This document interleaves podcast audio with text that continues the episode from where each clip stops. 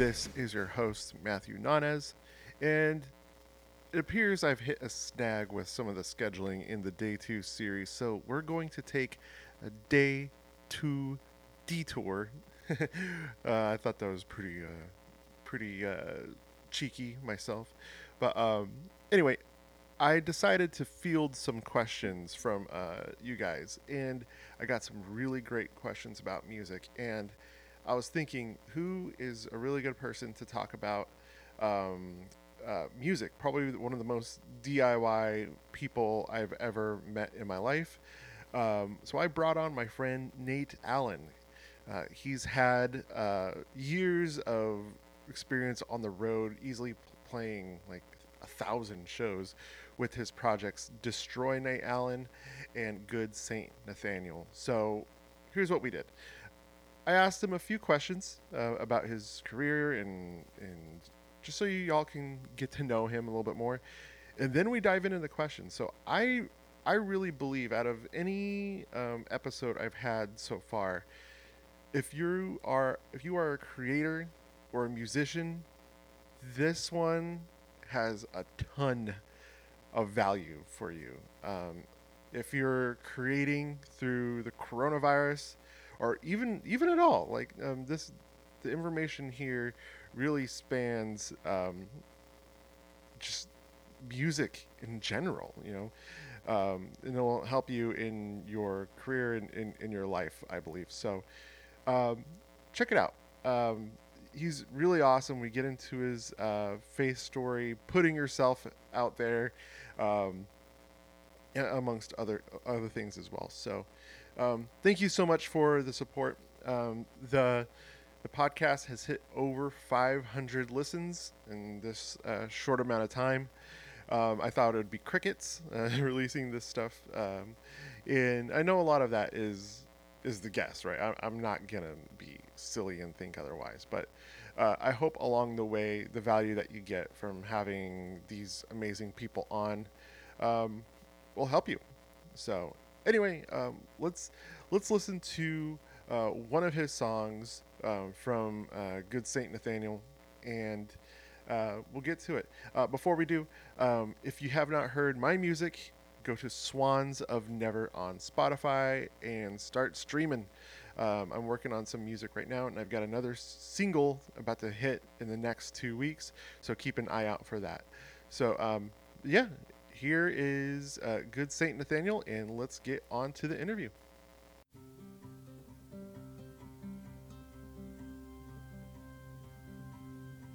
When the light shines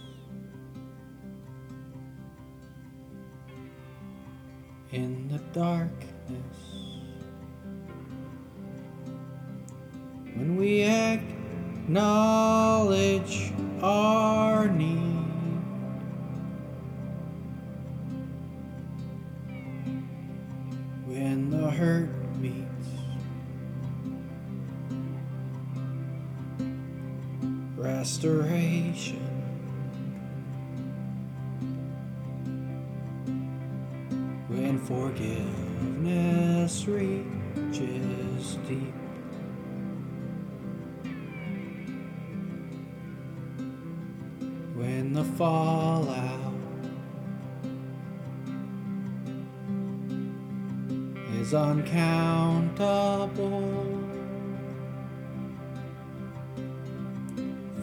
damage we have done.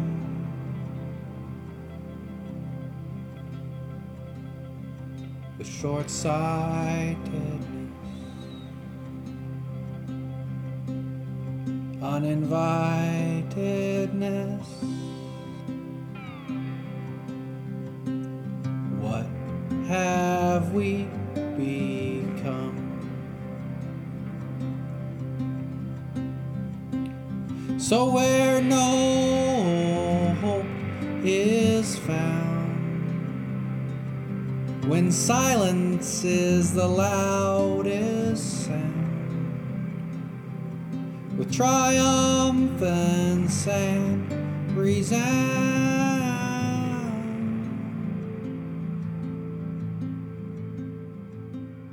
Your love break yeah, mine are my my uh, three year old is as well, but uh, the goal right now is Tessa's trying to get her down. So for sure, for sure. Well, thanks for thanks for hopping on. Uh, how is uh, COVID life treat, treating you? It's not too bad. Um, we already worked from home, mm-hmm. and we already had a new baby, so we kind of were in like lockdown mode. The the months before it all kind of swept everything. So yeah, I think our biggest loss, which is so mi- minor, was like we didn't have any childcare. and within our like work, it just like it's just been a, a, circus because the government like keeps changing all the deadlines and it's been wild.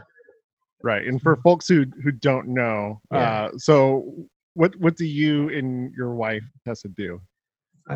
We Tessa has a tax business, so we do taxes for touring musicians and artists and other creative types, and uh, that's that's the bulk of what we do. Um, yeah. Also do some consulting and some various other types of business music business things. Right. So when everything came down, especially like right before tax season, did everyone just come calling like, "Oh crap"?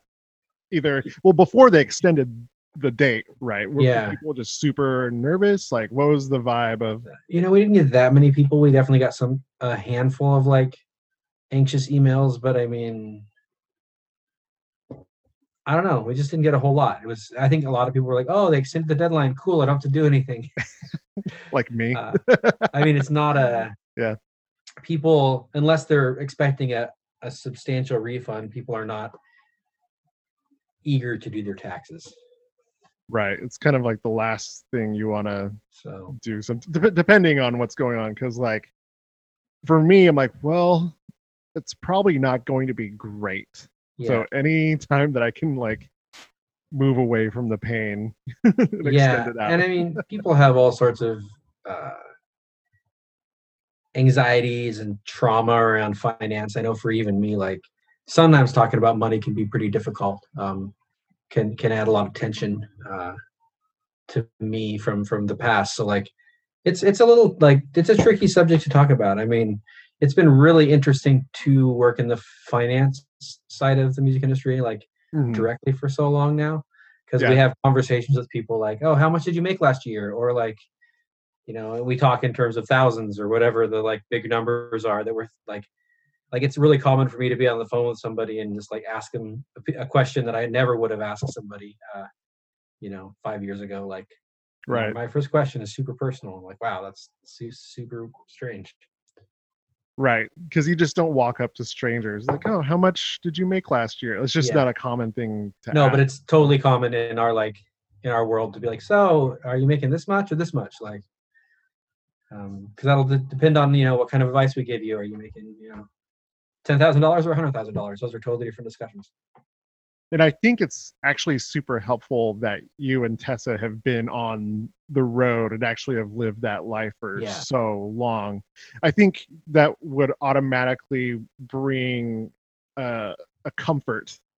Uh, say if I, I'm your you know, if I'm bringing my taxes to you and I'm a musician, like I know you're not going to give me a weird side eye, like, yo, oh no, you, what are you doing? We we definitely get a, per- a good percentage of the, of our people we work with because they're like, oh, somebody said you knew how to like deal with musicians. Or, yeah. And so we're like, oh, we get the, you know, it's it's funny. Like there'll be little pockets that we know people are like, oh yeah, we do all your friends' taxes.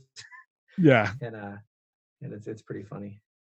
That's amazing. So a little bit of backstory. So I, you might have a different memory than I do but I was on tour with Bradley Hathaway, I think like in 2006. That was like my first tour with him. Okay. And I think we are heading west to Roseburg. Do I have the name correct? Yeah, yeah. Oregon? That might have been the first show I ever played with you. It's either that or somewhere else, but like we we hooked up with you guys in the Northwest. Yeah. a couple shows. You know, I on tour. Remember, I know that I've done I know over over the time with Bradley, I, we did Portland, Roseburg, Medford, Oregon, and mm-hmm. actually he played his first ever holiday away from home was a San Francisco show with us. Like Yeah. several years before we met. Um, so So you so you were like an OG uh, ally of, of Bradley Hathaway. yeah, I think we definitely were. Like it was right after he was on the cover of Relevant magazine, and uh, Tessa threw a show for him. And I played like, I mean, it was. I mean, I can get the specific date, but it was 04 or 05. that sounds about right because I remember my first Bradley moment. And if if if if if you're hearing this and you don't know who Bradley Hathaway is, he's an enigmatic figure. He's one of my best friends. Um, but uh, he he's a great artist. Like he he's he's uh, very um, opinionated. He's kind of brash sometimes, but like sometimes but he's really great at what he does. And around like 2004, 2005, he was starting to do poetry with hardcore bands. And he was starting to kind of make his name like that. And I remember seeing him for the first time. It was like the Solid State tour. He was on tour with the Chariot. Yeah, And he went on right before the Chariot. I'm like, who's this dude? like, yeah, and and um and so around that time that's when he started getting more popular. But um it seems like through uh touring a couple years with him i ended up you know making friends with other folks like yourself. Yeah. and i remember one of the first shows like you just you and tessa were playing together uh, i don't think you were married I, I can't i can't remember if you were married yet or not Well, she didn't play with me until we were married. okay that makes sense okay yeah so um so y'all were married but you guys just had this like punk energy and it was Yeah. just you two and and back then people would just kind of form a circle around you two and you beat the living crap of, out of your guitar I did. and I- you yeah go go Yeah. for it yeah Oh, I know. I completely like, and that was probably at the peak of my string breaking era. Um, at, in those years, I was going through. I had three guitars on tour. I was breaking four to six strings a night. Um, just you know, accurate trying to like pull every ounce of volume out of an acoustic guitar that it would give me uh, completely i'm sure playing them improperly and and breaking them along the way and uh, I, i'd say that was my most destructive period but it wasn't because uh, a few years before that i had learned that guitars make wonderful drums and had taken to using my guitars as drums and swinging them over my head to end shows and throwing them across clubs and uh yeah doing whatever I could to like get an audience to pay attention, which is uh which is a pretty violent act. And so yeah act two of my guitar destruction was breaking a ton of strings. And uh, yeah. Yeah. and we were we- uh, and we were just like play shows with hardcore bands but i think by that time like like bands would be hardcore and heavy Yeah. but it was like it was almost like if nothing is if, if everything is loud then nothing is loud yeah, you, yeah. you know what i mean um so when i we ran into you guys it was immediately like attention grabbing like oh my gosh like you had like you did a good job of making people pay attention because it's like whoa okay. And there was this obviously this chemistry between you and and tessa. And so when when both of you first started touring as uh, husband and wife um how was it bringing her along for the ride? Because I, from what i understand you were touring far before yeah. y'all I, got I had together. I mean I probably had I've been a couple hundred shows on my own before she joined the band. Um it was a, it was a learning curve. I I now I mean, it's hindsight's twenty twenty, so it was it's very interesting to look at it now. But at the time, it, I was a very like spontaneous musician. Like I rarely had set lists. I just kind of played whatever I wanted to, and Mhm. and uh, would figure out, you know, read the audience and play the right right song. Hopefully, when she joined, I, we became very very structured, which is Mhm. interesting to like because we are also like very like volatile and capturing but it became like as a solo artist I, w- I had kind of found my was starting to find my my identity and ability to catch people Mhm. but when tessa joined the band we kind of regressed a bit uh into where like we had to figure out who we were again and so one of the things we found is that we were playing with a lot of loud bands and the crowds were fairly hostile to an acoustic duo Mhm. and so what we decided to do was we just wouldn't give any space so like because we found if we took if i took time to literally tune somebody would walk out the door Yeah. so since we needed to like make gas money we just figured out well we just won't give them a break and so we we became a band that used sets and structure and and predictability i think the first year we toured there was maybe 80 shows and it was the same five songs with one variable in the middle we could like you know choose which song to play Mhm. and and it just became very like it was kind of like a bit of a storm where it just kind of was was constantly getting wilder and wilder Yeah. but it also had like a very defined structure like remember some of our friends later were like who are super crazy band were like are you get some the promoter asked them are you gonna play with nate and Tessa tonight? They're like no way. They're way too like like structured for us to like to hang with. So in in the midst of all the chaos there was actually like defined rhythms that uh like for spinning and, and interacting with audiences and stuff that Mhm. that we really fed off of and used as kind of the jumping off point. Because like with Destroy Nate Allen there's basically a i say a 10% margin for like completely just screwing up like Mhm. i really don't care uh as long as we're having fun so like Yeah. if it's a matter of going over and like interacting with an audience member and i totally forget where i'm at in the song i don't that's Yeah. fine uh you know like screwing up the song because i don't know it that's a different thing but like there's this just margin for like spontaneity and goofiness and and joy Yeah. that uh it kind of takes off some of the pressure Mhm. and also one of my like kind of key things that kept it going um was i always wanted to do something new every night. So i was i re we recreated the show every single night in little tiny bits. So it's like like you have a hat on right now. And so like i'd walk up to somebody and like see if i could take off their hat. And like you know sometimes that's like all you need to do to get somebody to like have a weird memory uh Right. or all you have to do to get punched So, Yeah. like, Well, exactly. Well, okay, yeah, it's one or two things Yeah, can happen. It's totally. either it'll either disarm the person because they could be like sitting with their arms folded, Yeah. totally uncomfortable. A, they're uncomfortable already because it's not your typical show. It's very interactive. So it's either they loosen up and they smile and they have fun, which is like not a lot of people smile in hardcore and punk yeah, rock, yeah. or people just don't want any of it whatsoever. So what's a time that you've tried to interact and it just did not go well? Oh, well, I think my favorite, um, wi- uh, like over the course of our touring, uh, so for for context for people, from 2008 to 2013, Tessa and I probably played about 600 shows. Wow. Um, we were doing a, around 150 a year, uh, and we just were just road road warriors. Um, and these shows were almost all unplugged. They were always like working with a we're a DIY we were a DIY punk band, like and so we you know we were used to playing for 20 people, and when you're playing for 20 people and you're you know that's how you're getting your gas money. You're gonna do whatever the hell it takes to like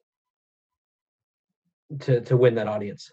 And so at some point we got better at like winning the audience, and then at some point we got better at eliminating the people that weren't actually going to be into it.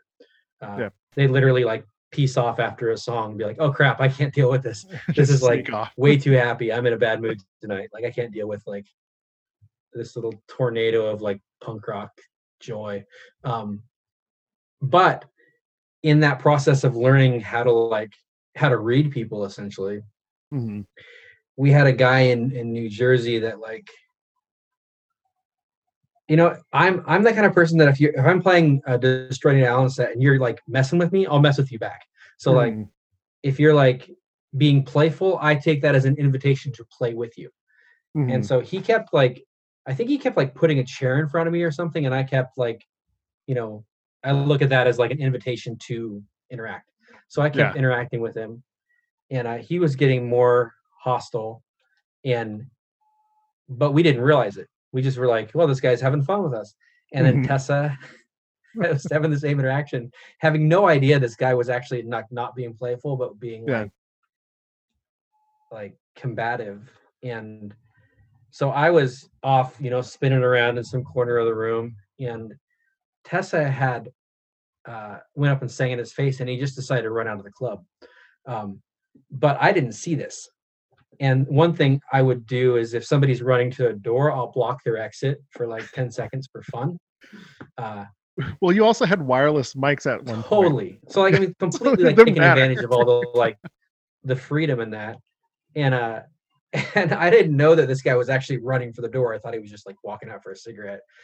And uh, I got in his way, and he was just sprinting for the door. And uh, I, I, you know, being me, just put my feet down and started pushing back, and uh, basically got in like a, a, a shoving match all the way till he got me out on the street. And uh, and then I came back in, and you know, never, I never stopped playing. I just kept going with it. And uh, but it was funny because later I was like, "What was that?" Like I thought that guy was having fun, and she's like, "I just had a weird interaction with him." Like I'm like, "Oh, well, my back was turned. I had no idea." Um, so that was probably like mid song. One of them. There, there's just dozens of stories of things that go really good and really bad.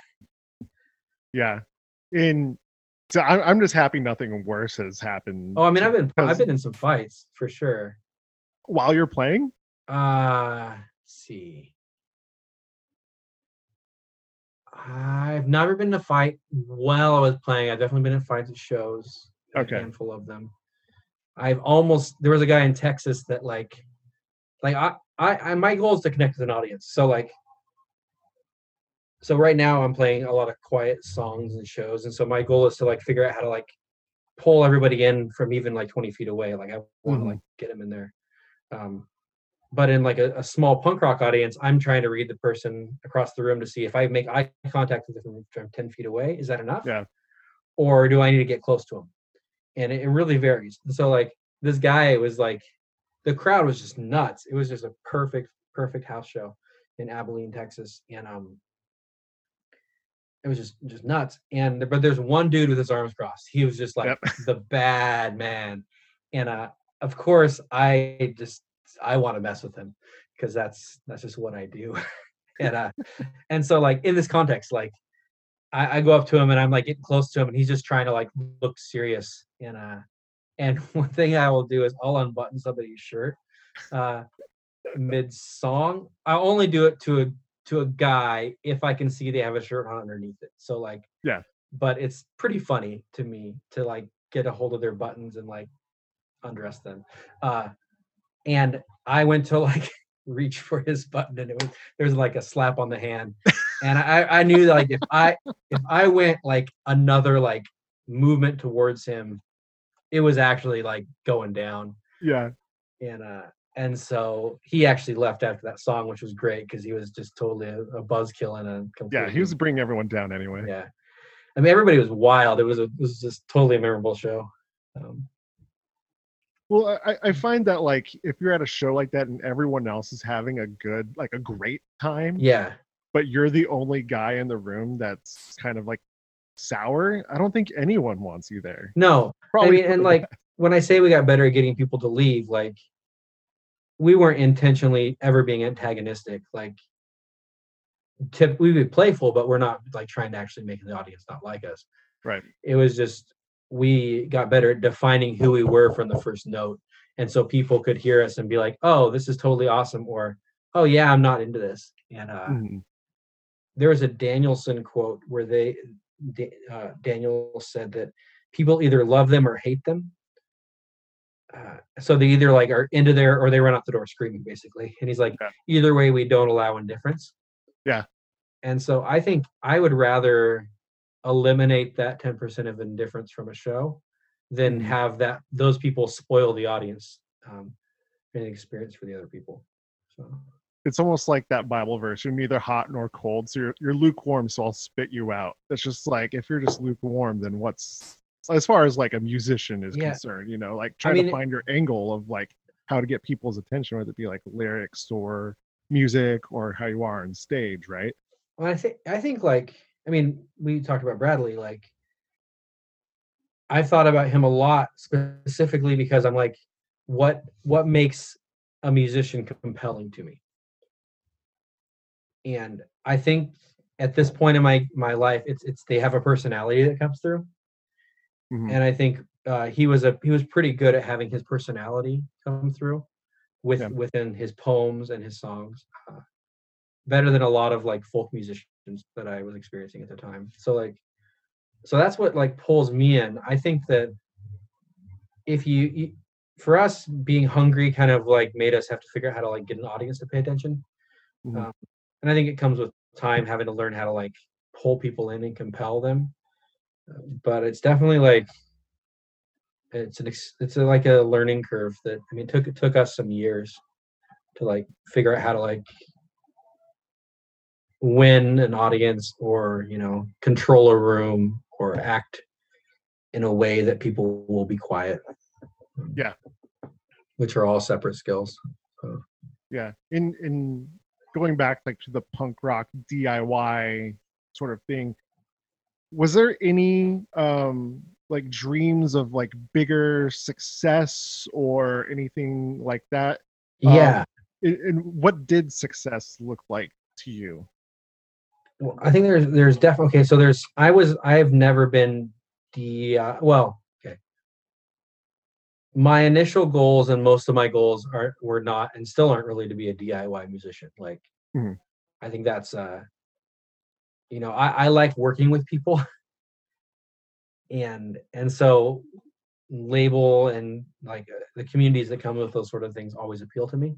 Yeah. And also their their ability to like help support uh, someone's career i think are really valuable so like i wasn't ever like i want to be a diy guy when i started out i'm still not that person Mhm. but along the way i was I, I think i fell in love with some of the ethics along the way um, but so that kind of like it, it, it took success and made it like a little elusive and a little complicated because i mean at this point i've done thousand shows i'm not sure how many records uh, probably 10 or something but like it really had to like figure out what success was for me because it wasn't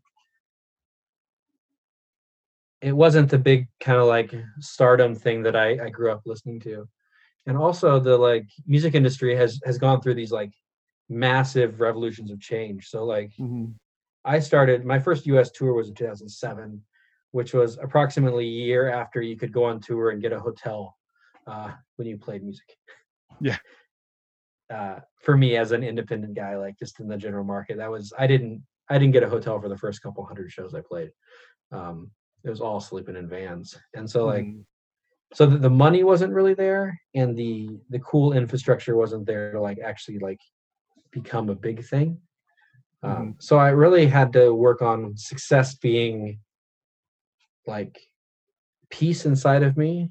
And then I think Tessa and I have been highly successful in having our memories be together Mhm. and our experience be together. So like I could say, you know, I could I could spend my career in another way and maybe make more money. But Mhm. I see people that make those decisions that end up with like broken marriages or like yeah or super like you know just big big big regrets and so i think what we have not made and just being a real popular band uh, i would i'd say we've traded that for it like working on our relationship and having memories together Yeah. ultimately you know when i look back at a decade of life that that's better to me than like having sold you know 10,000 more records or something Yeah. And I think that going back to like the live performance as well, like seeing you two and uh just how well you work together, your, t- your chemistry, like it was like even like off stage, like stage is is not true because you're on the floor Yeah.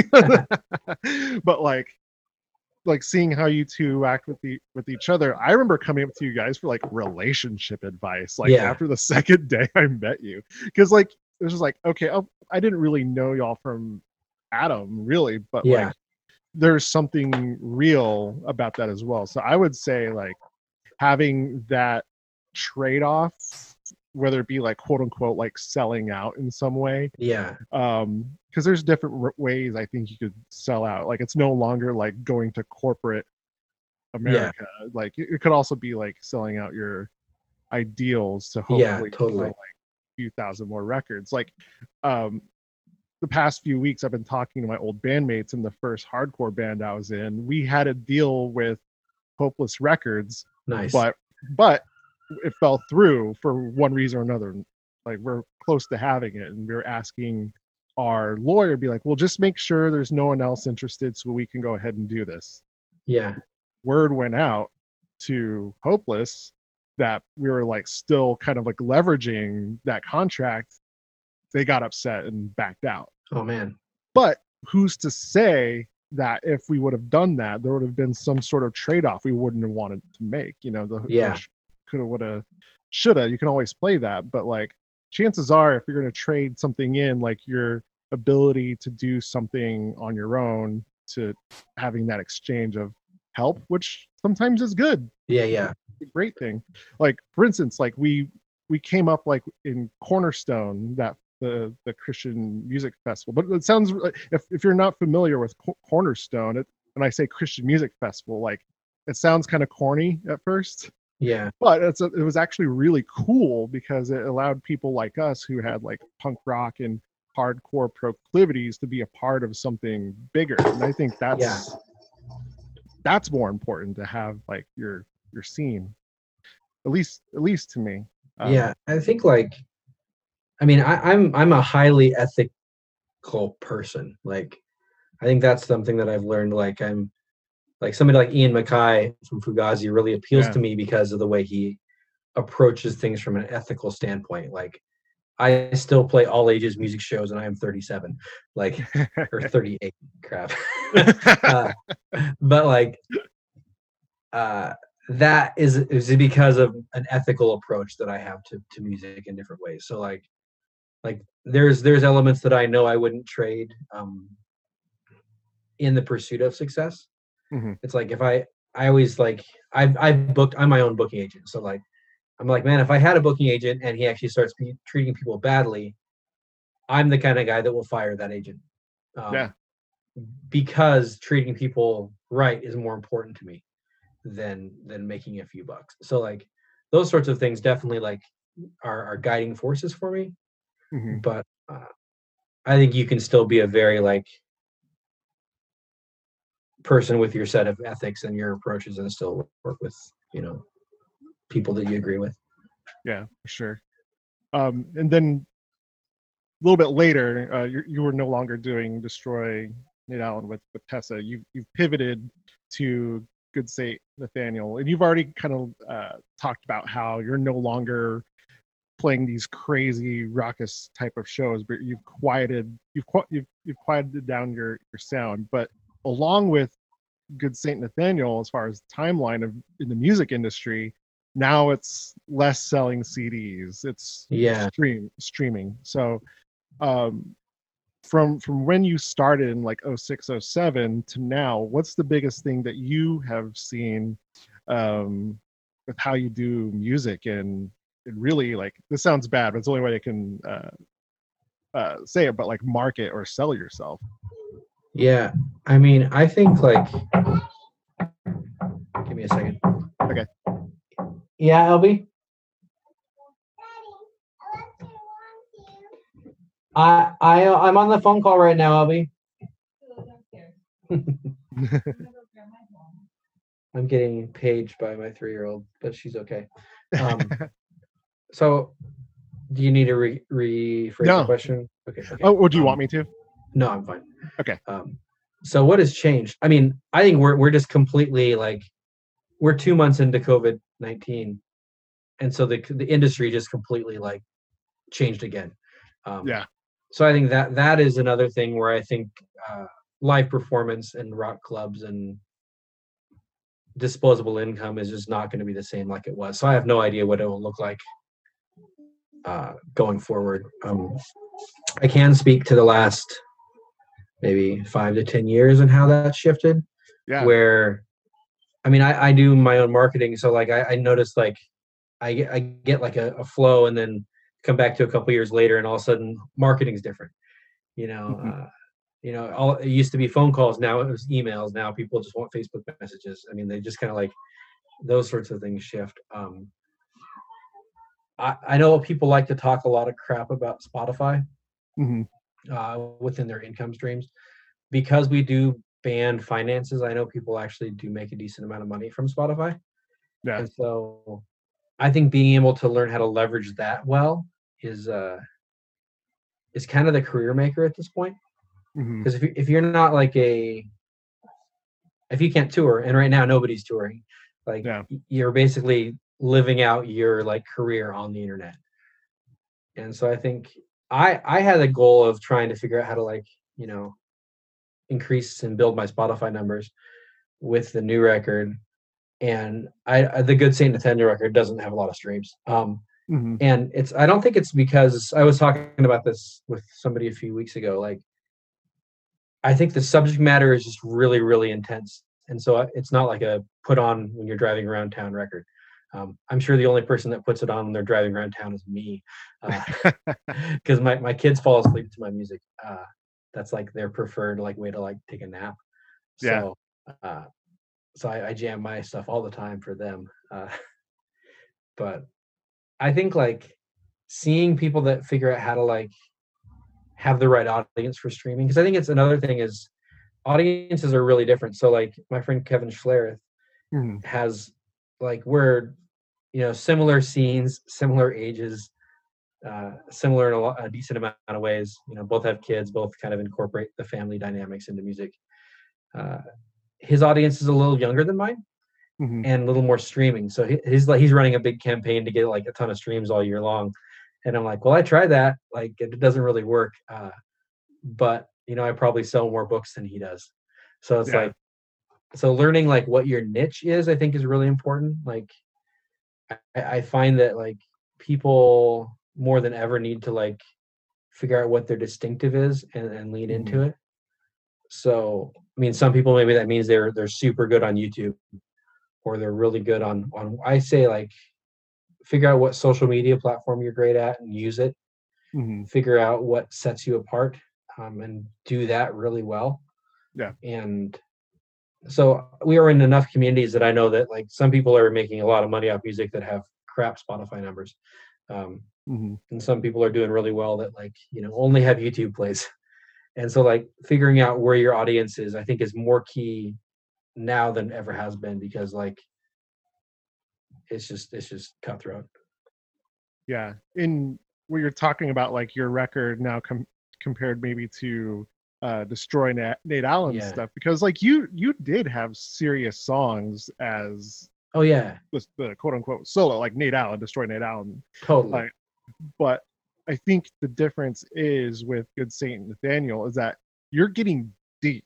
Like, yeah You're talking about really big, like theological questions yeah and a light about life and, and, and having doubts and, and whatnot. totally But and but I think what could be the the thing about this is that as you're getting deeper, the people who are with you are getting deeper with you rather Totally. than it just being like surface no it's it's, it's are you finding that like- yourself? what Are you finding that yourself? Like uh, Yeah. the reaction with the record? people only they tend to write me really personal messages about how impactful they things have been. I. I don't really I rarely get like a, oh I just like your songs dude they're pretty cool like uh, that's just not the, the kind of interaction I get it's more like oh man I've been listening to you all day and I, I just can't stop listening and this is doing so much like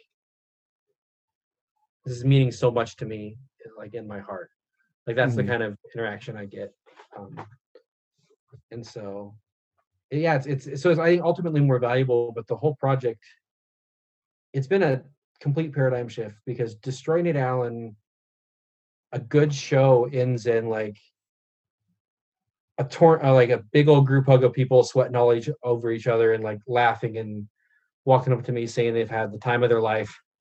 And uh you know they just can't believe what just they just experienced. That's like Yeah. the pinnacle of those shows. Um with good saint nathaniel a show tends to be people experience it they they they kind of like sit with it and then th- they'll either come up and say something very pro- personal Mhm. or they will say nothing and they'll leave like and, I'll, and Yeah. ultimately i'll sell about the same amount of merch as i would from either expression um but the they go to such different spots Mhm. that one is a very like joyful experience and one's a very personal experience.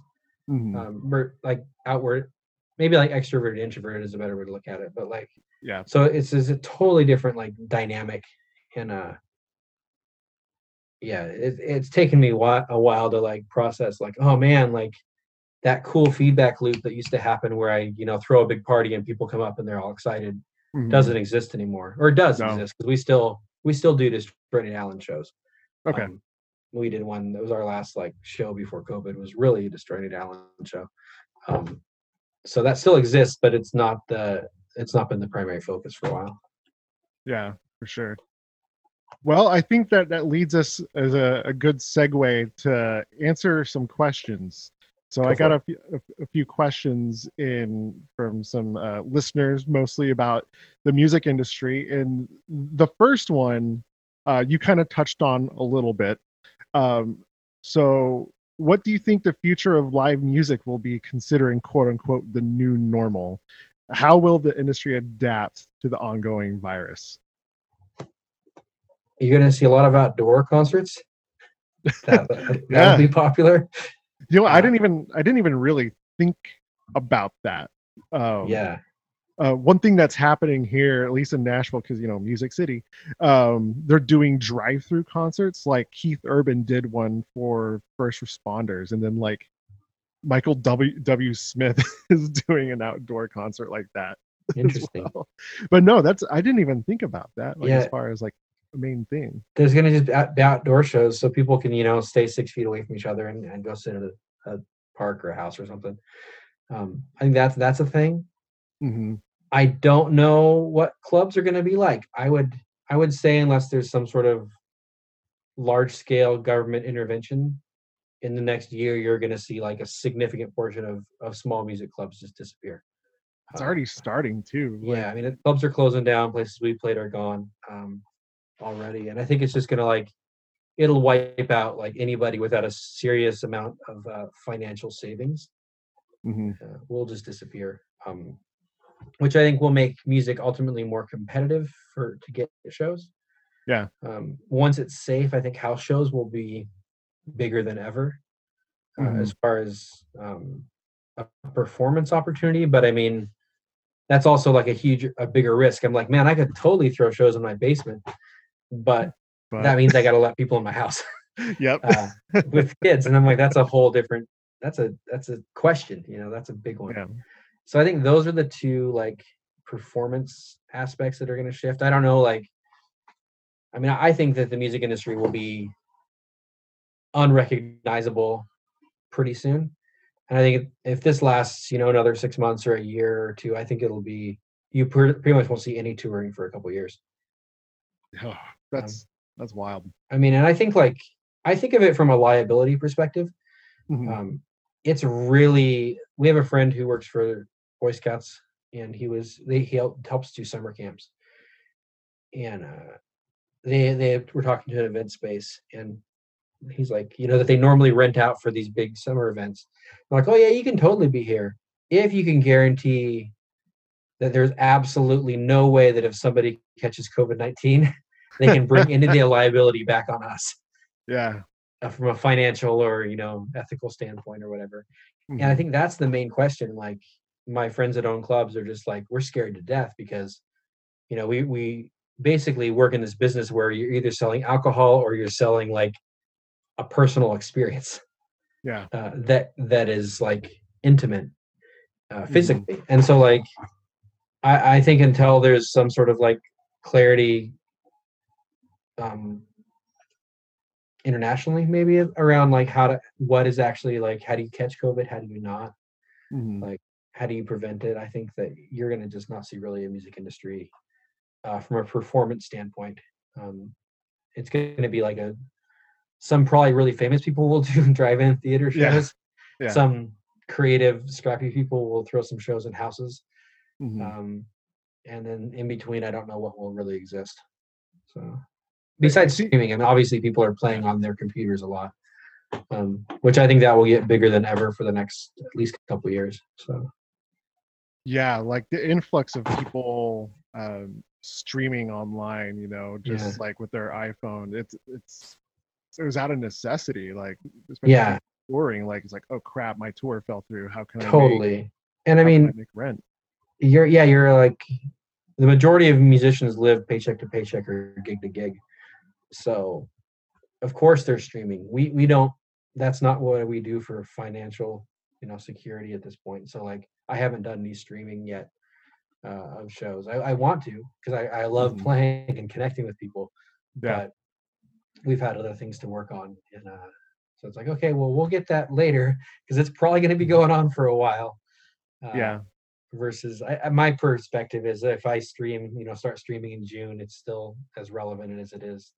I'm, I'm I'll, I'll be a third wave streamer Mhm. versus like a first adapter.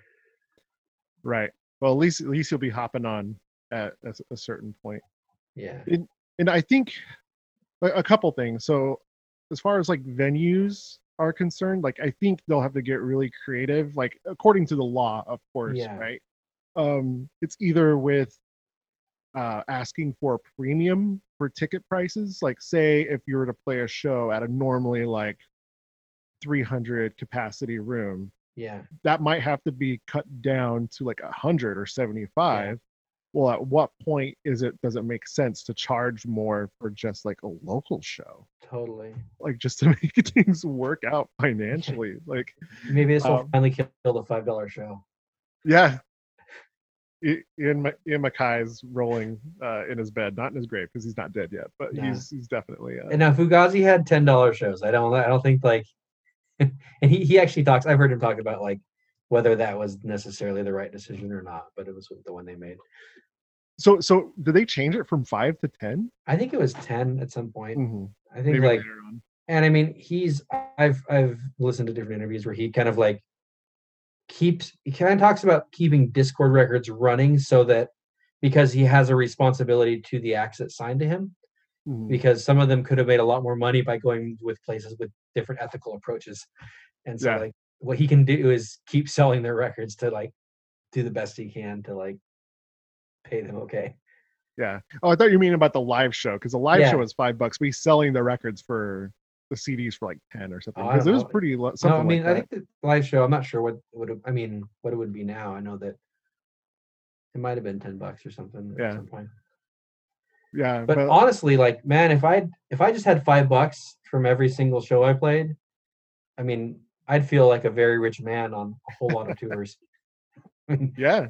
that that would have been like a game changer for me or for us hmm uh, because normally i mean we have made far less than that on an average tour so Yeah.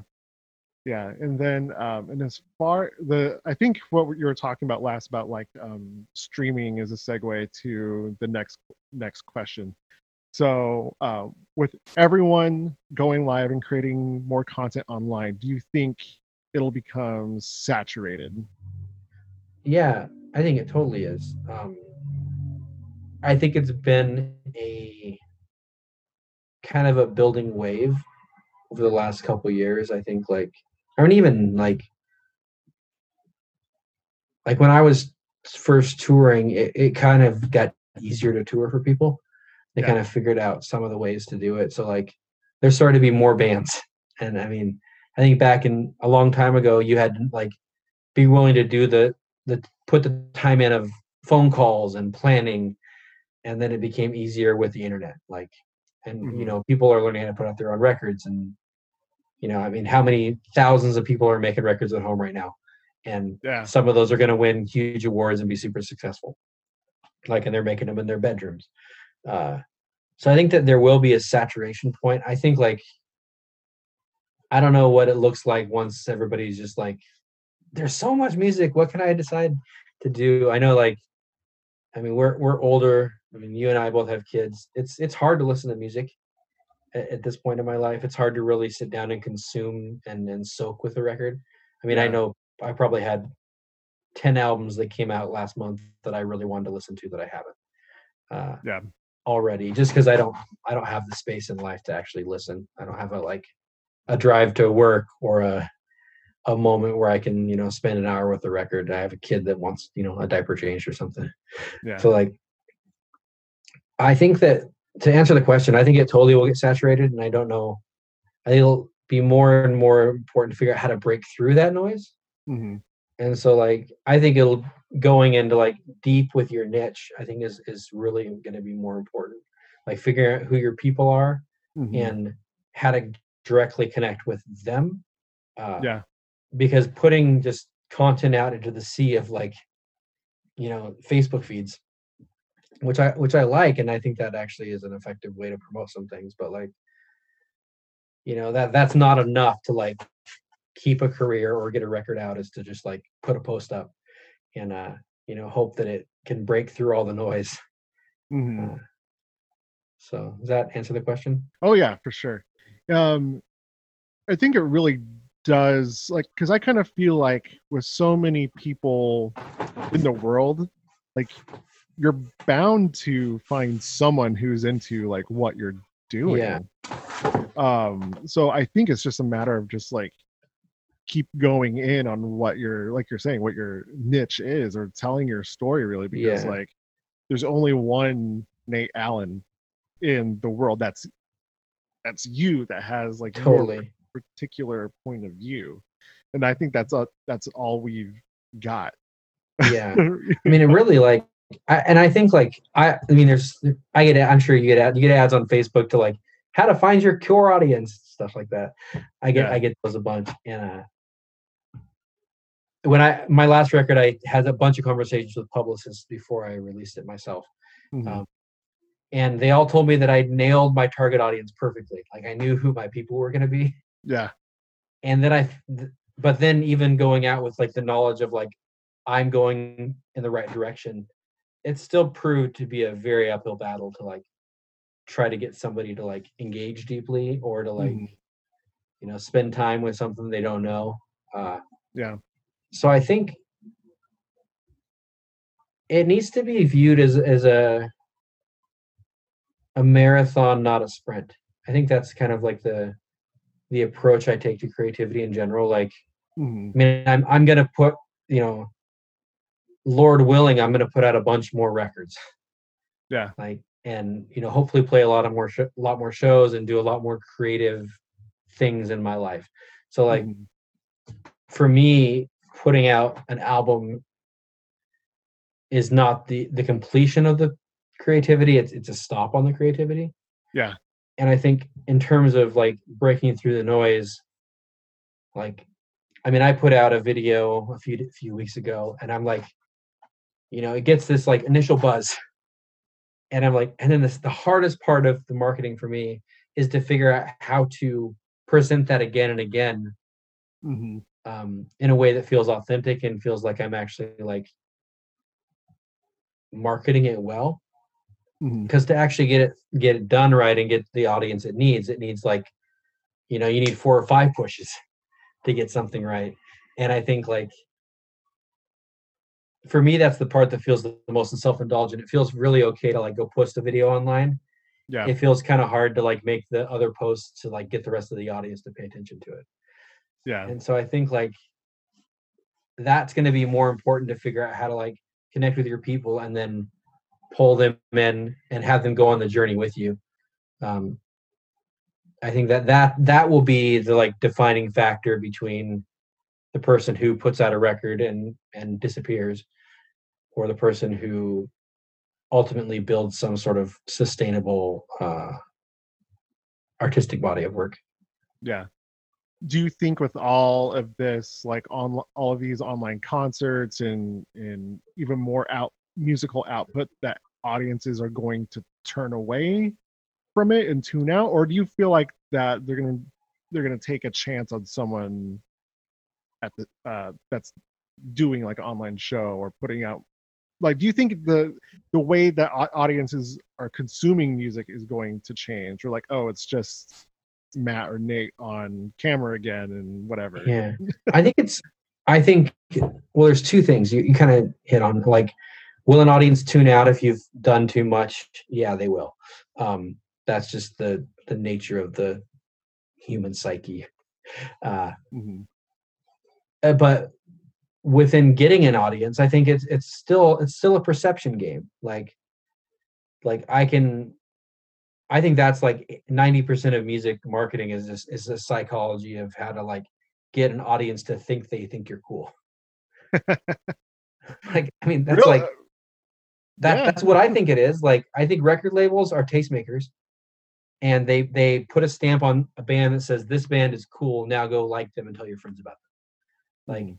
when we we we've never been on Asian Man Records, but we have worked with bands in that world to where some of that audience has become our audience Mhm. and the closer we are to like a label like that the more success kind of just kind of drains in like Mhm. my most popular song on some streaming platforms is called my parents managed apartments uh, it was on a no sleep records comp in 2008 yeah. uh, it's Good the only like cool label thing I've maybe ever done. Yeah. And I still have people that walk up to me in bars and they're like, dude, that you put that song out and like that comp and it was awesome. And I'm like, you know, that's the only association we ever had with that label. Um, it was a very small download in like the, the course of their, you know, collective works. But people's perception was, oh, I should go check out this band. And it helped. So I think Yeah. like whatever people whatever turns someone's perception from oh this is a band i've heard about to this is a band that i should like and my friend should like Mhm. i think that is still going to be the like defining factor on how far somebody can take an audience will they stream one song or will they stream a record or will they buy you know will they back a kickstarter when they have some money like will they walk down the path with them um, is really the relationship and the perception that they should um, Mhm. so it's either it's either a perception or a relationship. Those are the only ways I think you build an audience. Yeah, and I think uh, you kind of hit on something as far as like being on the no sleep thing. Of course, like the perception of no sleep, that's that's something, Yeah. right? But also, maybe this is the time to build relationships with other artists and, and bands, especially since we're like all. I was about to say it. We're all in this together, but like, but like, really, like everyone's home now. Like, Totally. um and and really if you're not like handy with GarageBand or something else like you're not making a record or a song for a while totally. at least like in the more like rock centric yeah. genres because i feel like there are 16 17 year old like uh soundcloud rappers who are just killing it because they're more they're more punk rock than Oh, most of us totally. now But they're good. Like they're like I went to South by Southwest a few years ago and I mean like the hustle of the the SoundCloud rap crew of people was just like one it just had there was a ton of courage they were just like not afraid to like walk up and tell you to listen to their music and Mhm. and two they were just like everybody had a camera and everybody was creating content the whole time i mean they probably rolled out their created a year years worth of content in like a couple days there because Yeah. they were like with it and so i think like yeah you have to learn how to like adapt and and work on your own at this point it's the only way to like put out records i mean if you if you can't figure out how to like I mean, you have a 58 there like if you can't figure out how to make a record um at this point and, you're stuck at home for some months i mean you're not using youtube right? Google youtube. You can make a whole record just uh i mean i'm not i'm not saying I'm, I'm, I'm not an engine i'm not a good engineer. I'm i'm an okay one uh but I, I mean i can ask questions and figure out what i'm doing wrong and what i'm doing Mhm. right and uh that's kind of been my process is i just figure it out. But but what's great as far as like being in the within the realm of possibility for you like you could Yeah. make an iphone recording record oh totally and it would work I mean, I, I could, I could make. I mean, I've, I've released things people didn't like them. Uh, I liked them, but they were recorded on my old phone, and uh, I had a split actually with Insomniac Folklore that they, they all wanted, they all recorded nice songs, and I, I went and recorded everything on my phone, and uh, and I sent it to them, and they're like, "Dude, this is all like clipping and bad." I'm like, "No, it sounds awesome." 'Cause they should I- know I- you by now You know, I wanted that like that nasty. uh I mean, I some some part of me loves the like that lo-fi tape hiss. Uh, Yeah. Kind of like 1950s, everything's falling apart sound. Uh, I like that sometimes a lot. Yeah, but I think what's what's great about like you, like if if someone were to sit down and listen to everything you've done, there's like some stuff that's produced really well and some stuff that's not. But it's like, but I, to me, it feels like each thing serves a purpose. Like it's a purposeful like decision. Well, I think like, I mean, I put out. I'm not. I I I don't know the current number, but probably between 120 and 150 songs, and uh, like even on a record that I'm not happy with overall, like there's still moments that I wouldn't trade. It's like, Mhm. oh, we totally nailed that song. Yeah. Or like, there's a couple like I can look back and like, oh man, I really like would have you know made a different creative decision. Yeah. But you know, in that in a record, I you know I'll get a text from somebody like, oh, my kids are loving your that old record you made.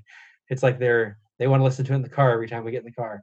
And I'm Yeah. like, wow, I you know I my perception is one thing, and uh, but it means something to somebody, and uh, Yeah. and I think that that only comes from kind of getting it out and letting people kind Mhm. of decide what they want to do with with the art. Yeah so this will be my last question. Then we can go on to dad duty or Ooh, going to sleep. I'm not going to sleep. I've got. A, I'm writing a book right now. I'm staying up late. Well, okay, then I'm going to give you two questions. Uh, so we'll we'll talk about the book at the end here. But um, you you talked you said a word courage, and this the word courage is actually in this question. So Okay. it's this is awesome. Serendipity, fate, whatever. Um, yep. Um, so last one. Um, as a creator, uh, how do you find the courage to keep creating and putting out content when it can feel like oversaturation? So talking about the whole Yeah. idea of oversaturation, but still doing it. an artist needs an audience. It's it's part of the deal. So I I write songs and part of my process is to present those to other people. And that might mean that 30 people stream a- a video like or you know 20 people buy a product like but part of my creative process is to present that to an audience. And I think that that's valuable to them and that's valuable to me. It kind of creates the it completes the feedback loop Mhm. of the project. Like I will make an album and I'll have a press cycle and I will work through what that album means to me. And so it's like I'll create, I'll write a song, I'll perform it, I'll record it, I'll release it. That song might mean something very different at the end of that release cycle to me and to other people. Like I, I Mhm. write like some of my favorite like pieces of content tumble out at the very end of the cycle sometimes. And so I think like part of going through the complete arc of a creative project is realizing that there's value in all of that. And so even though like yeah, there's a whole lot of like saturation, you know, lots of people put records on Bandcamp and lots of people put songs on Spotify. But realizing that like that's only one part of the creative process and to to present that to your audience is a valuable and valid thing and to present that well like i'm a marketer i love telling people about stuff like that's like core to who tessa and i are is like we like to Yeah. tell people stuff like Yeah. it's not like hey i'm i don't think it's hey i'm mr narcissist um it's more like i just like to tell you about what i think is cool and so Yeah. like if i like your band like you know i i will tell my friends about your band like if i Mhm. like think you do a good job i mean this is anybody in general like if i think you do a good job and i notice that and it comes up in conversation i will tell somebody oh you should check out this epic metal solo on this you know whatever record um, Yeah.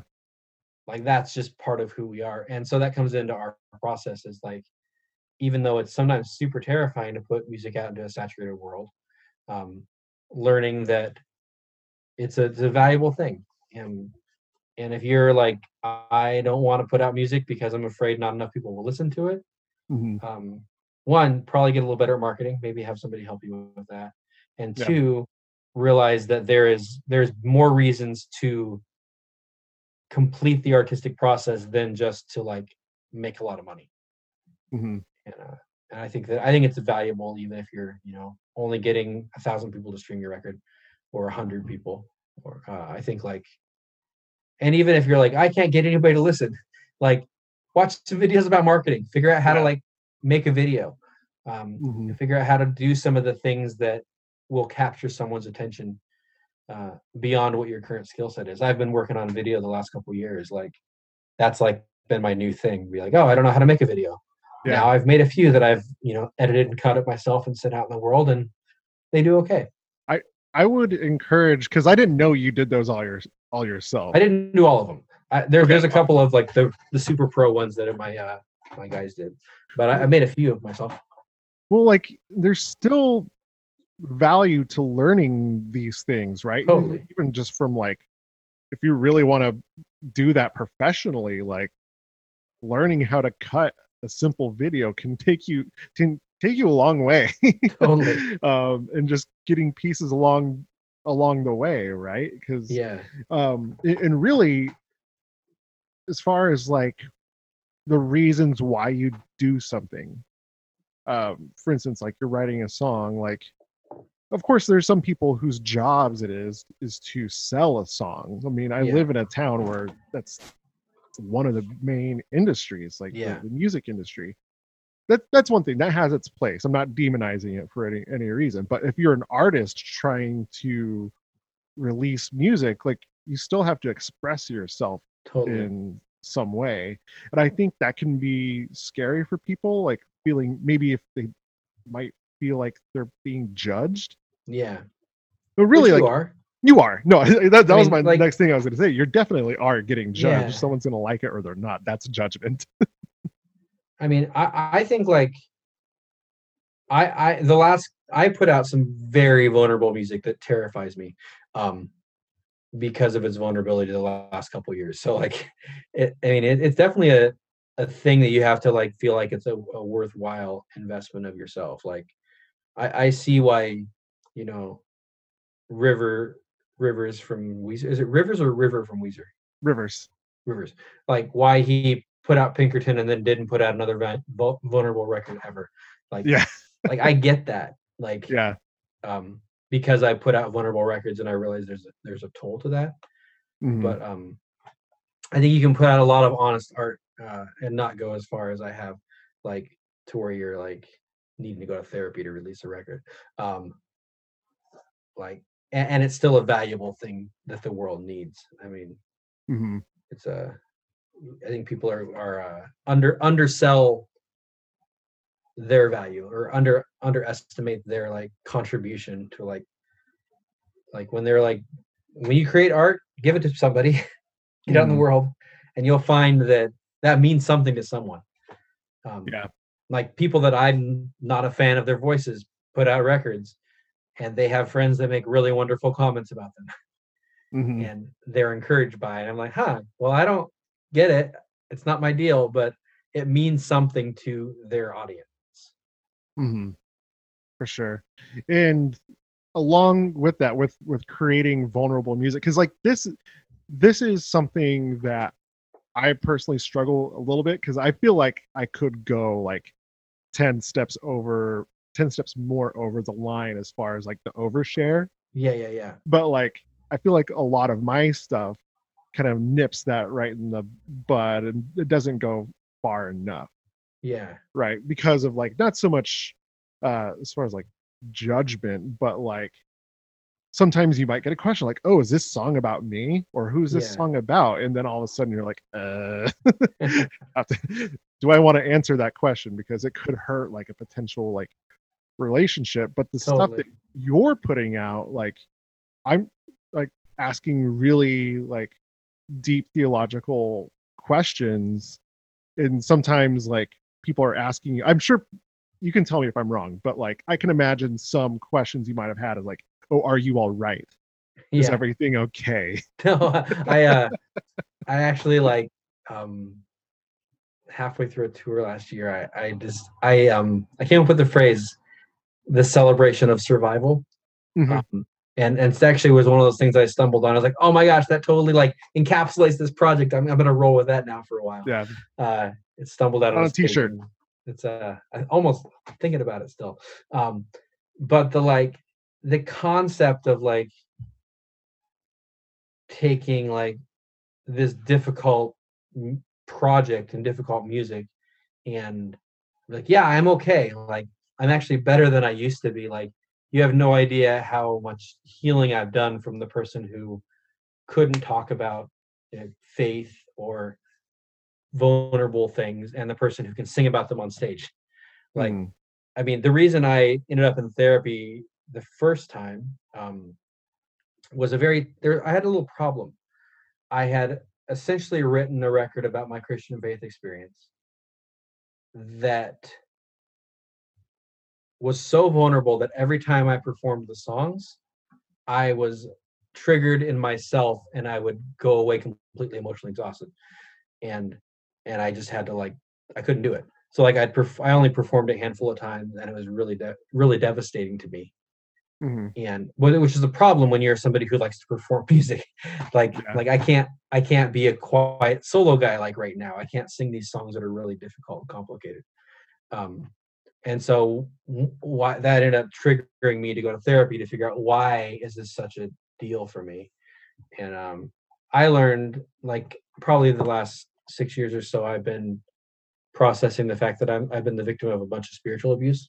Mhm. And so like realizing like how to go from victim to survivor has been an uphill battle. And um I mean there's still songs on that record that I think are really really vulnerable to play and sometimes I won't play them. Um and but it also it depends on the audience. Like yeah, I mean I'm not going to play a song questioning like like how difficult Christians are to other to deal with in a loud bar where people are just going to be like kind of like somewhat obnoxious. Yeah. Like, but I will play that in a quiet listening room where people are really pondering and opening their hearts. Mhm. Um, so I really like look at what is the what's the right way to approach an audience. I think that's Mhm. another thing. Like some types of music just needs to be played in certain kinds of rooms. Uh, Mhm.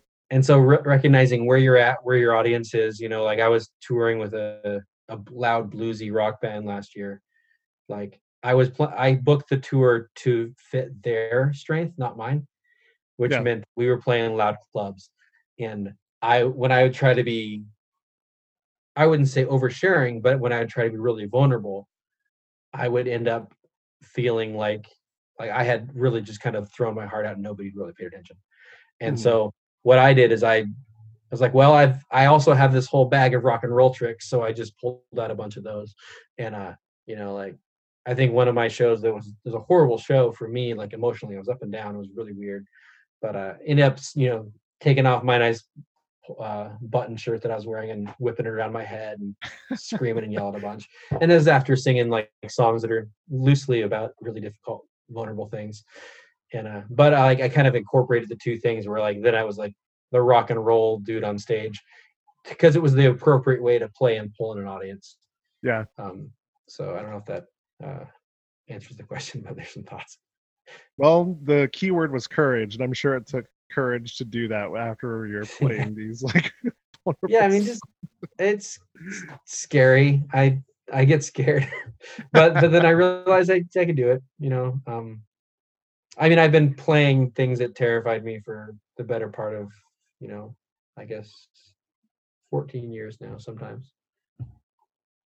Well, and you're and you're and you're still doing it. Um, and then you you mentioned a book. So Yes. um, is is the book like a like an auto like about you? Like what what what's the subject of the book? Um, it's called Launching, Landing, and Moving Forward. It is a practical guide to navigating life's transition seasons. Mhm.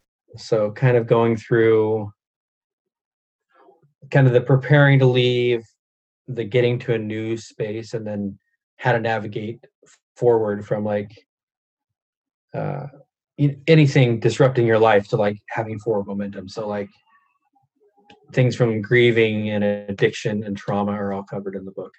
Um, so it's really a kind of a an overview of my last like five years of of information gathering and Mhm. also it, it touches on like the correlations between things i've learned in therapy and things i've learned being a rock and roll musician Yeah. or things i've learned in other like you know faith communities or whatever like, like kind of what the what the common threads are and Yeah. one of my friends was reading it and he's like it really kind of is like a practical like it's like you explaining what's worked when things haven't gone the way you wanted them to and so uh, it's it's cool I, I put a couple hundred copies out last year as to, to find out if there was an audience for the book Mhm. and it became my number one selling merch item Yeah. and I was like, oh, okay, so there is an audience for a book, and it's. I mean, I would, I'd, I'd sell, you know, I would just, I would just outsell everything I had on my table every every show. Yeah. Um, and so I I did that, and then a couple months ago I sent it to an editor to give me like feedback before we make it an official thing. Yeah. And so I've been working on that. Uh, we're in, so we're in the final phases of the like pre-launch right now Yep. um, as far as just getting the content tightened up. Um, and so I'd say everything right now. There's there's a couple more copies of the book I have on my website, but like, and I think they're good. But the new version is, is just a little tighter and has more of my stories in it. So Yeah. instead of like being an autobiography of my like rock and roll journey, which you know maybe that'll come out someday, but it's more of a it would be more in the self help um, category of, of books. Yeah. And uh, I like it a lot. It's uh, I, before I was a musician, I was a writer, and uh, I don't think I. And then then I kind of like switched over, so I'm like now I'm like maybe I'm becoming a writer again who also puts out songs. Yeah. One of my favorite pieces of merch ever. Um, have you heard of Jonah Matranga? Yeah, yeah, Um, so I've played a handful of shows with him, and before I moved to Tennessee, I think it was the last show I played with my band. We played with him playing Far songs, nice. but he still. Uh, so we had some Far stuff out, and he had some solo stuff out, but he had a book, which was an autobiography of his life. But Yeah. he's so personal, like in his songs like he was able to grab like lyrics from all from his career and link them to his story so there was like whoop um, just hit my mic there was a there was a connection there. Totally. and, and and he's built a c- career with that connection. So i think when it comes to like folks like him and like you like either making the connection with screaming in uh, someone in the crowd's face Yeah, or you know talking about deep things. Like i think for for people who are more introspective and have lyrics that are more personal like maybe that is a really good idea like to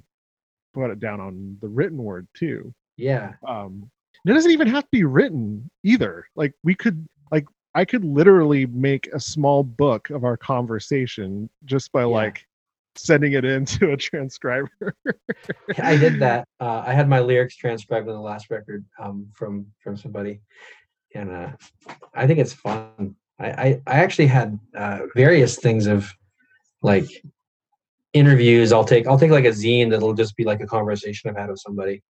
Hmm. Um, I think it's totally a valuable thing. I think I think even in the terms of finding your audience, like for me, this book has been a huge like kind of process, but also kind of extension of who I am. It's like Mhm. I, I care deeply for people, or I wouldn't be, you know, like sharing with them at Yeah. this point. Um, and so I think the book is like, in some ways, it's a companion to my last record, Hide No Truth, in that I felt like Hide No Truth's a really vulnerable record, and people see those uh, concerts and they like they're deeply moved. Um, generally deeply moved to introspection, but Mhm. also to like deep empathy and deep pondering. And I felt like it was only fair to give that audience member or something else to to ponder. Mhm. Like so like, oh, I've actually just sung about a lot of stuff that you now will might change your life. Like you might end up in therapy. Like that was like yeah. a couple years ago. Like I think it was maybe last summer. Like I got done with with tour, and then I went and I wrote a bunch of scripts on how people could find therapy. Like that was like literally the like the post tour work. Mhm. And so this book is an extension of that. It's like, oh, you've you've been pondering like what the what the hell are you gonna do in your life? You're a musician and your industry just completely imploded. Um, what should you do? And so Yeah. this is like some practical tools on like how can you process and move forward. Uh, and it, it's relevant to everybody, not just musicians. There's there's a lot there's some tour stories in there and stuff and some fun lyrics like Jonah, which is fun. I Mm. didn't know he did that. Uh, but like Yeah. it's overall it's a, it's a practical guide like of of information to like people to digest and and read through That's awesome. So I, I think the time has come to to wrap this up. But um, if someone wants to find you on Spotify and whatnot, how how do they do that? How do they how can they get a hold of you? Look up good saint nathaniel. That's that's the the latest. Uh look up destroy nate allen Though. They all have pretty robust web platforms and websites and stuff. So if you find one you'll be able to figure out a way to get to the other. Uh, so i mean i think i think good saint goodsaintnathaniel.com is a good place to start. Um but uh you can start in a lot of places these days i guess There you go. And and and really, if if someone out there wants to really dive deep and get to know someone through their music, like I, there's so many stories, even in like in Destroy Nate Allen songs, and how you met Tessa and how Yeah. you guys like like, it's you really are in an open book. yeah no we we uh, we joke about um like some musicians are are pretty compartmentalized. They're either really vulnerable on stage and then they're like really shy off stage or they're very uh you know they just kind of have these big boundaries set up. We we have boundaries but they are not between who we are on stage and who we are off stage. So like so we try to make our art an extension of our process. So like you know when i'm singing songs about cooking or being silly it's because that's how we actually live our life. Like i mean our, our life's a bit of a musical uh, for sure. Uh, and so i think that, that that's something that we value is that authenticity all the way through and the, cohesiveness of our our story. Be real, people. Be be real. Take courage. You can do it. Especially especially through these uh troubling times. yeah So pe- people need it. I mean i think that artists have the ability to tap into their emotional experience and and make something out of it and i think a lot of people who are maybe not artists i guess need need language to process these times and artists are the ones that provide the language so i think it's super important Right, for sure, and I I, I totally agree with that.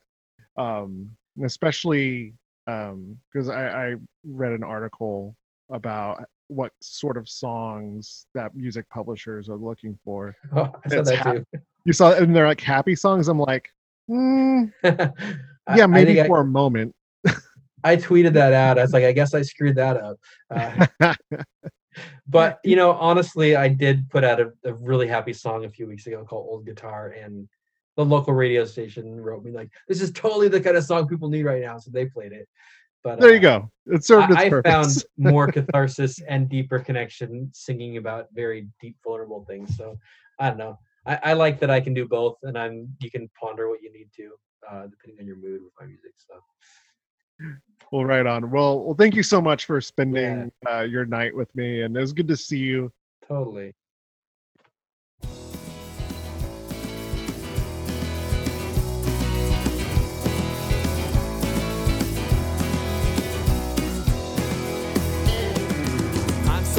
With my old guitar, full of memories and got some scars. Pulls us close when we feel far. I'm so happy with my old guitar. It's fulfilled wishes and processed pain. Been soaked in the water of the Portland rain. Helps make sense when I feel mundane. I'm so happy with my old guitar.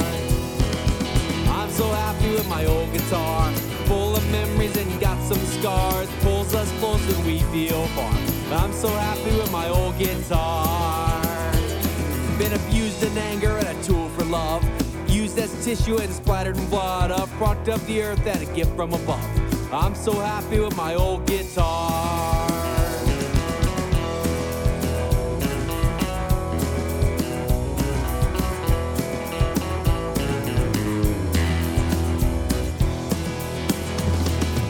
I'm so happy with my old guitar.